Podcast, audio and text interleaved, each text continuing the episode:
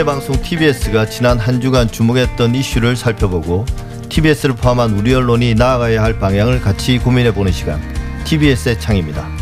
지난 18일 이재용 삼성전자 부회장이 국정농단 사건 파기환송심에서 징역 2년 6개월의 실형을 선고받고 법정 구속됐습니다. 재판에 대한 전망부터 시작해서 선고 당일 그리고 그 이후에도 후속 보도가 쏟아지고 있는데요.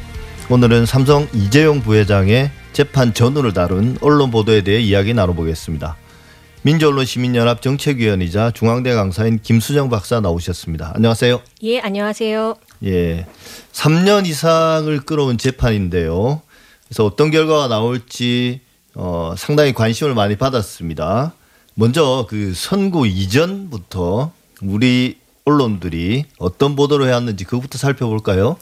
예, 그 이재용 삼성전자 부회장의 국정농단 사건 파기환송심 선고가 지난 18일, 그러니까 월요일에 있었습니다. 이 사안과 관련해서 바로 전주죠. 14일 목요일부터 예. 보도가 나오기 시작했는데요. 그 이 부회장을 선처해 주길 바란다라는 그 탄원서를 제출한 재기 인물들이 있다라는 보도였습니다. 이 탄원서 내용을 보면은요, 뭐 벤처기업과 대기업 간 상생을 위해 이재용 삼성전자 부회장의 역할이 필요하다. 또 삼성이 제일 맏형이다. 한국 경제에서 중추적인 역할을 하는 삼성의 총수인 부회장이 다시 구속되면 삼성뿐만 아니라 국가 경제에 부정적인 영향을 미칠 것이다. 어, 여기까지도 나쁘끄러운데요. 더 나아가면 어, 심지어 이런 제목도 있었습니다. 경제 혹한기에 삼성을 묶으시겠습니까? 오늘 이재용 부회장 갈림길. 어, 이 같은 보도를 보면은요, 그 이 회장 이회 이 부회장이 다시 구속된다면 삼성뿐만 아니라 국가 경제에 부정적이다. 또 삼성이 우리 경제에 차지하는 비중을 생각하면 재판부가 낮은 형량을 선고하는 것이 당연하다 싶다. 어, 마치 심지어는 그렇게 하는 것이 애국이다라는 논조가 보이기까지 합니다. 그 재계의 목소리를 대변해서 그 언론이 삼성 이 부회장에게 그 낮은 형량을 선고해야 한다는 여론을 만들려 앞장선 경향이 어, 보였다라고밖에 할 수 없을 것 같습니다. 예, 사실 뭐 그런 유형의 보도들은 뭐 꼭 이번뿐만 아니라 어떤 재벌 총수들에 대한 판결에서 그 이전에 항상 나왔던 어, 주장들이지 않습니까? 근데 이번에도 이제 뭐 그런 것들이 이제 되풀이됐다고 볼 수 있는데 근데 막상 우리가 흔히 말하는 사모 법칙이 이번에는 좀 깨지긴 깨졌습니다. 어, 그게 이제 충분히 또 예상한 사람들도 있고요. 근데 이제 실형이 선고되고 법정 구속되지 않았습니까? 바로 그 당일에는 또 어떤 보도들이 쏟아졌나요? 뭐 예상하셨겠지만 이 부회장에게 실형이 선고되자 총수 공백 사태다. 어, 그것을 우려하는 보도가 주로 있습니다. 예. 뭐 재계 1위 삼성의 경영 시계가 멈췄다. 뭐 이재용 구속에 new 삼성이 멈췄다라는 기사가 어, 보이죠. 일단은 삼성 기업의 위기였습니다. 또 뭐 이어서 이재용 구속 하루 만에 시가총액 뭐 18조가 증발했다라는 보도도 있었고요. 4년 전처럼 대형 투자 올스톱이냐 뭐 이재용 없는 삼성 30만 직원 글로벌 전략도 멈췄다. 뭐 최악의 시나리오가 현실로 됐다라는 그 삼성전자의 위기가 크다라는 것이 부각이 됩니다. 예. 예. 어 그리고 더 나아가서 어 대기업의 오너가 이렇게 구속이 되면 어뭐 연매출 30조 원이고 임직원이 30만 명에 달하는 삼성그룹이 그 삼성그룹의 그 구심점이 사라졌다라고 해서 그, 그 오너의 위치를 좀 크게 부풀리는 보도들도 나오기도 하고요. 또 연이어서 나온 보도를 보면 그 삼성 기업의 위기는 글로벌 기업으로 나아가는 그 기업을 가진 한국의 경제 위기다. 라는 프레임도 나오기 시작합니다. 그러니까 삼성의 위기는 한국 경제의 위기로 보는 그 등치 프레임이 보이는 거죠. 뭐 사실 새롭지는 않은 프레임입니다. 어, 또 더 나아가면 이제 현재 그 반도체 사업 등에서 이제 삼성이 두각을 나타내고 있는데 뭐 반도체 투자라든지 또 인수 합병이라든지 또 new 삼성을 향한 당면 과제들이 전면 백지가 되지 않겠느냐 그런 우려들을 나타내기도 하고요.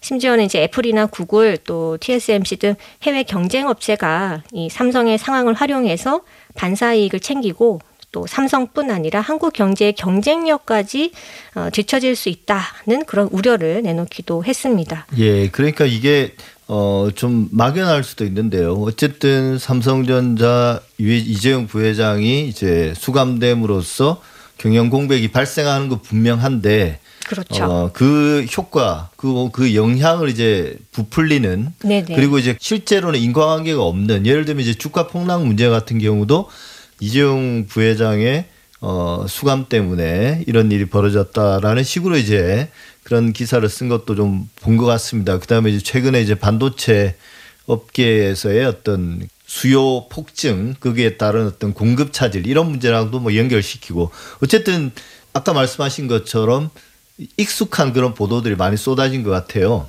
네네. 예. 근데 이제 그러면 뭐 우리 언론은 그랬다 치고 그 주요 외신들은 이 문제를 어떻게 보도했나요?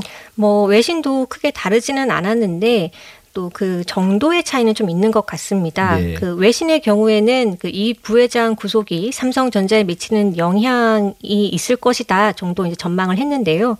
블룸버그 통신 같은 경우에는 이제 세계 최대 전자기업 최고 결정권자가 수감됐다라고 전해 전하기도 했었고요. 또 로이터 통신 같은 경우에는 최근 삼성이 장기화하는 리더십 공백 때문에 인텔처럼 점진적인 하락세에 처할 위험이 있다라고 분석을 하기도 했습니다. 뭐 일본 언론들 도 마찬가지긴 했는데요. 부회장이 법정 구속된 사실을 속보로 전했고요. 또 총수의 부재로 경영에 타격이 우려된다고 보도하기도 했습니다. 이 거대 기업의 사령탑 부재가 그 한국 경제의 불안 요인이 될 가능성이 있다고 보도한 통신도 있었는데요.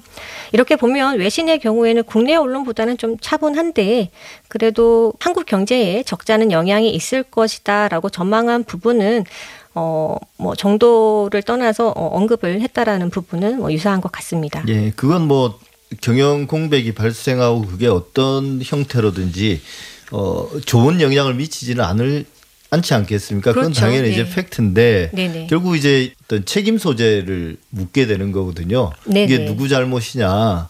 잘못을 저지른 사람 잘못이죠, 사실은. 근데 이런 보도들이 결국은 과도하게 이번에 이제 여론조사도 막 결과도 발표되고 했습니다만 이재용 부회장의 잘못은 크지 않은데 무리한 판결이다 이런 여론들이 막 만들어지려는 어, 그런 분위기인 것 같습니다. 근데 벌써 이제 수감된 지 일주일도 되지 않았는데요. 벌써 사면이나 가석방 가능성을 언급하는 언론들도 있는 것 같은데요. 네, 맞습니다. 어, 판결이 난 18일 19일부터요. 그 청와대 국민청원에 이 부회장의 사면을 요구하는 청원이 잇따라 등장했다라는 보도가 실립니다. 그 청와대 뭐 관계자에 따르면 그 이재용 사면과 관련해서 뭐 70개에서 80개 정도의 국민청원이 이미 공개 검토 프로세스를 거치는 중이라고 했고요. 심지어는 3.1절 특별 사면을 요구한다는 청원도 이미 올라와 있다고 보도가 나왔었습니다. 어, 뭐 자세한 내용은 또 그 김기식 전 금강원장이 페이스북에서 썼던 내용에서도 볼 수가 있는데요. 김전 어, 금강원장은 이재용 부회장은 이미 1년여 수감 생활을 했으니 앞으로 8개월 정도만 수용 생활을 하면 형량의 그 3분의 2인 가석방 수용 조건에 충족된다면서 예. 어, 추석이나 뭐 늦어도 크리스마스 때 가석방 될 수 있지 않겠느냐 재판부가 그런 것을 배려한 것 아니겠느냐라는 의견도 언론 언론들이 인용을 하고 있는 것 같습니다. 네, 이게 꼭 언론이 만들어내는 게 아니라 이제 많은 보도들을 보면 실제로 어, 남은 형기를 고려할 때 올해 안으로 석방될 가능성이 있다. 그것 또한 이제 뭐 사실인 것 같습니다. 그러 거기에 맞춰서 이제 판결 형량을 조절했다는 그런 어떤 음모론 아닌 이야기들도 많이 나돌더라고요.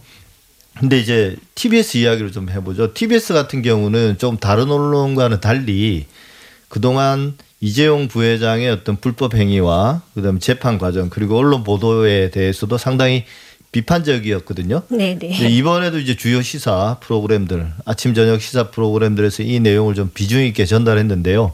구체적으로 어떻게 다뤘습니까? 네, 뭐 아무래도 그 삼성 저격수라고 불리시죠. 뭐 이제는 재벌 저격수라고 불러달라는 조진우 씨의 이야기를 하지 않을 수 없을 것 같습니다. 그 아침 방송에 그 김어준의 뉴스공장에서 18일과 19일 이재용 부회장 구속과 관련해서 방송에서 다뤘었고요. 19일에는 조진우 씨가 출연해서 그 이번 선고에 대한 이야기를 나누기도 했습니다. 예. 그 조진우 씨의 경, 어, 말씀을 들어보면 뭐 more 이번 선고는 좀 가석방을 염두에 둔 형량이라고 생각한다. 너무 약한 형량이다라고 아쉬움을 나타내기도 했었고요.